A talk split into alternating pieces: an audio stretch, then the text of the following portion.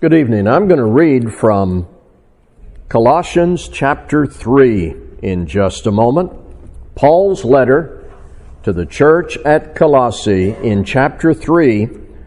In a moment, I'm going to read verses 23 and 24. Context. There is an emphasis in this epistle on the person and work of Jesus Christ. In fact, that might be described as the theme of the Colossian letter the truth about Christ's deity, His authority, His sufficiency, perfectly articulated by the Holy Spirit through the writings of Paul to the church in Colossae. And you get the impression as you go through the first two chapters that this was a matter of some urgency in the vicinity of Colossae. So, should you encounter someone with doubts about who Jesus is, confusion, or they're embracing error, this is an excellent part of the New Testament to locate your response to that. The person and work of Jesus Christ is perfectly articulated by the Holy Spirit in the book of Colossians. Now, like other epistles written by Paul, there comes a time when argumentation comes to a conclusion and practical instruction begins. Argumentation comes to a conclusion and the practical impact of that truth for every reader is brought to the center. And that's the case in Colossians 3 23 and 24. Whatever you do, Work heartily as for the Lord and not for men, knowing that from the Lord you will receive the inheritance as your reward, for you are serving the Lord Jesus. When I was a teenager and in the early years of my preaching, in Bible classes, and in sermons, there was this chart that often appeared. Preachers used this over and over again in that era. And the graphic is not original with me, but this is a form of it that preachers and teachers used in the framework of the 60s and the 70s. And its purpose is to put into your minds the variety of responsibilities we have in our daily existence. And I decided it would be useful to dust this off and bring it up for our study tonight. So, this is a circular representation of the variety of our responsibilities. And you can see that it begins with the local church. And that describes our involvement with other Christians in the setting of the local church. And this is where you would put, for example, our assembling, our collective worship, our giving, our participation, encouraging one another, our outreach in the spread of the gospel, our contact with other Christians in assemblies and the responsibilities that go along with all of that is represented with that part of the circle. Then there is our personal devotion. And that describes your private and my private personal practice of prayer, daily Bible reading, the time that you and I spend in self examination and self determination about God's will. We could call that personal devotion. Then continuing to move around, there is serving others, not just other Christians, but individually as we serve relatives and neighbors and co-workers who have legitimate needs that we are able to respond to. Most of us, to some level, are involved in some forms of recreation and entertainment, uh, movies, if you can find a decent one sports with your kids and fishing and hunting and things of that nature. There is then our relationship to government. we're in the tax season, and that involves responsibilities to the government, and God has spoken about that.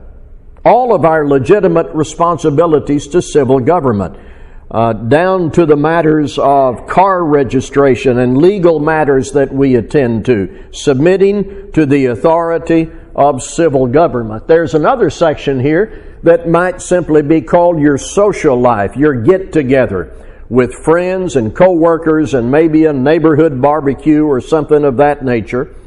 Finances and career we all deal with financial matters. We have jobs and money to manage and family budgets. All of that goes in that category. And then you come back around to your family relationship. This would include, of course, marriage and parenting and caring for family members and everything that goes with that. And so, this is a way, not the only way, but it is a way of viewing the variety of responsibilities we have in the day to day conduct of our lives on earth. Now, for Christians, for us, God is at the center of all that we do, everything that we do. Our primary concern in life is our commitment to God, our relationship to Him through Jesus Christ. So, as we become engaged in all of these various matters from day to day, it isn't just survival. It isn't pleasing the world. It isn't a matter of competition with the person in the other cubicle or next door. It isn't about appetite or self or worldly success. Fundamentally, for those who've obeyed the gospel, all of this is life that is in relationship first to God. Life for us is all about God. And that's the point of this kind of breakdown. Now, you may look at this and think of other categories, and you might word these things in a different way. Uh, but the point is to represent the variety of responsibilities that we have here on earth, and for us, our responsibility to God being fundamental to how we navigate all these things. Our commitment to God navigates and impacts directly how we become engaged in all of our responsibilities here, however they might be displayed with a circle or any other way, or however they might be worded or reworded. So you see that. Now, let's go back. Listen again. Whatever you do, work heartily as for the Lord and not for men knowing that from the Lord you will receive the inheritance as your reward. You are serving the Lord Jesus. Now, I want to just park on the first three words whatever you do. If you have the King James, it's going to say, whatsoever ye do. Now, applying that to our graphic representation of the various responsibilities we have, these three words cover the whole scope. They go around the whole circle. These areas of attitude and conduct. Whatsoever ye do, whatever you do. Here's an important point of consideration. I cannot reason. I cannot reason that in the local church relationship, I have obligations to God, but in all these other areas, I'm on my own. No. Whatever words we might use to describe the various aspects of earthly existence, if your chart looks like this or not, in the local church setting and in all the other settings, whatever we do, that's the scope of Colossians 3 23 and 24. It covers everything we do, everything we think, every word we speak, every relationship we maintain. And then it says, work heartily. I'll come back to that. There is an earlier statement in Colossians chapter 3 upon which one of our songs tonight was based back in 17. And whatever you do in word or deed, do everything, do all in the name of the Lord. Now that's a statement of authority. Whatever we do, we must submit to divine authority. Follow the Lord's instructions. Now here in verse 23, work heartily. That means give everything you have to the task. Wherever that task is on the circle. Whatever you do, whatsoever ye do, it means do it with all your might. Do your best with all your strength applied. So I cannot apply all my strength and ability in one area and then be lazy and indifferent with another responsibility. Every responsibility I have falls under my primary responsibility to God. I tell you, if something is right, and I take the time God has given me to do it, I need to apply myself fully, completely to the task, to the very best of my ability. Now, certainly we factor in priorities. Let me make that point. For instance, fishing and hunting doesn't earn the same effort as our participation in the work of the local church. So priorities govern all of this, and that's why in the representation I have God at the very center. But this verse describes a mature approach to the full range of activities and responsibilities that we have while we're here on earth. Whatever you do, work heartily. Do your best, recognizing that you're doing it for the Lord. You're doing it unto the Lord. So let's add something else to that. It says, whatever you do, work heartily as for the Lord and not for men. I should always be thinking about my life as to the Lord. Or it says in the English Standard Version, as for the Lord. So, when I pay my taxes, I know sometimes that hurts.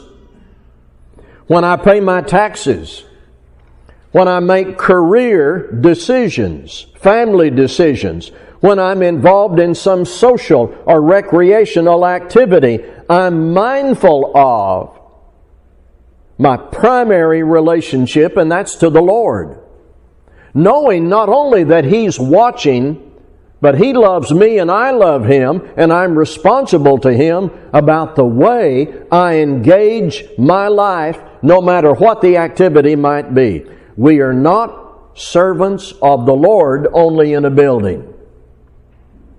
We are not just relating to the Lord when we read His Word or we attend a Bible class or we pray.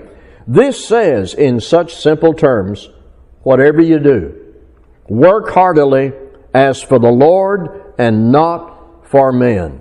Can you name any area of life where you can act, think, or speak independent of the Lord? I'll give you a minute. I think you're finished. Can you name any area of life where you can act and think or speak independent of the Lord? We cannot. Whatever you do, work heartily as for the Lord and not for men. Example. When you are on the job, it is understood that you do your best to please the boss. That has to do with reputation and paycheck and productivity. But what you do is primarily unto the Lord as to the Lord.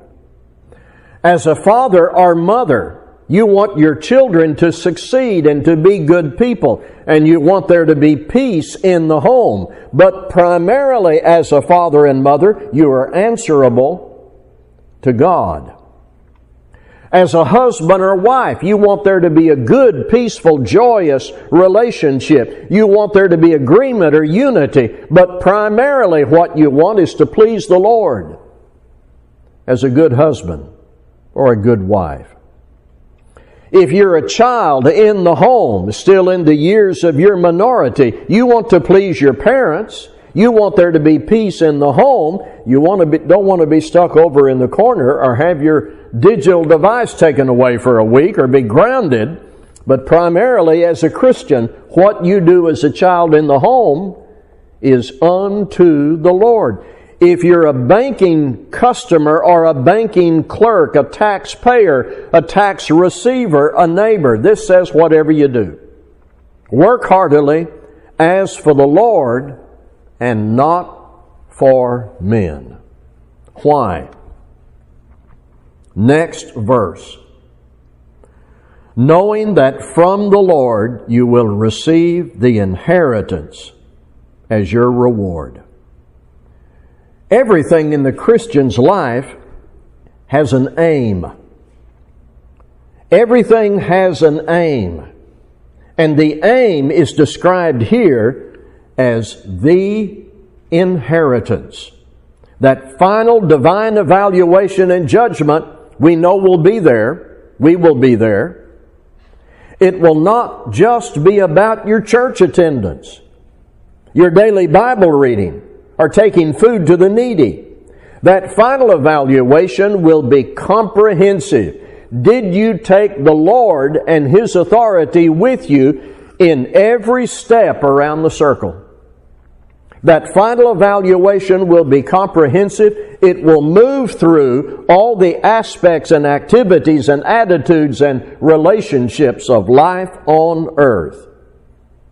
While not everything requires the same level of spiritual zeal, fishing and hunting doesn't enjoy the same priority as worship. I made the point earlier. That's understood. But in all that we do, who are we? Think of it that way. In all that we do, who are we? And it's right here. It's the last phrase in verse 24. You are serving the Lord Christ out on a boat fishing, you're a servant of the Lord Christ. In the local church, in worship, in your giving, in your responding to needs, this says, we are servants of Christ. We will be accountable to the Lord for all of our thinking, speaking, and conduct all the way around the circle, knowing that from the Lord you will receive the inheritance as your reward.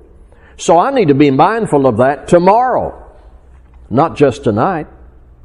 I need to be mindful of that every day about every thought, every word, every relationship, every responsibility, every deed in my life. Because of Christ's death, I can come out of sin, live obedient to Him, and work heartily as to the Lord. I want to read the text, then I have one more point. Whatever you do, work heartily as for the Lord and not for men, knowing that from the Lord you will receive the inheritance as your reward. You are serving the Lord Christ. One more thing, please. What we know about all these aspects of life and responsibility, the devil knows too. What we know about everything around the circle, the devil knows very well. The devil may level an attack against us in any one of these areas. It could be in the realm of recreation or entertainment where we've made a choice that puts us in compromise. It may be in the financial career area where greed has taken hold of us. It is certain the devil wants to take us away from what is central in our lives. He wants to take us away from involvement in the local church, no doubt about that. He wants to take us away from personal devotion. But all around the circle, the devil is as aware as we are of these aspects of life. So I have to keep my guard up all the way around the circle. You have to keep your guard up in all areas of thought, speech, and life. The devil wants people to become comfortable with modern consumer religion, where we settle into what we've always done and let our guard down. And when we let our guard down, he's there. We must keep our guard up because just when we think we are safe and sound, when we feel no need to keep our guard up anymore, and to work on our spiritual growth and personal devotion and discipline, temptation can enter in. So, let me and you re examine our priorities. Seek to discover and identify where our weaknesses are around the circle, where we could be subject to attack, and work heartily. As to the Lord, we are servants of Christ. Let's be standing as we sing.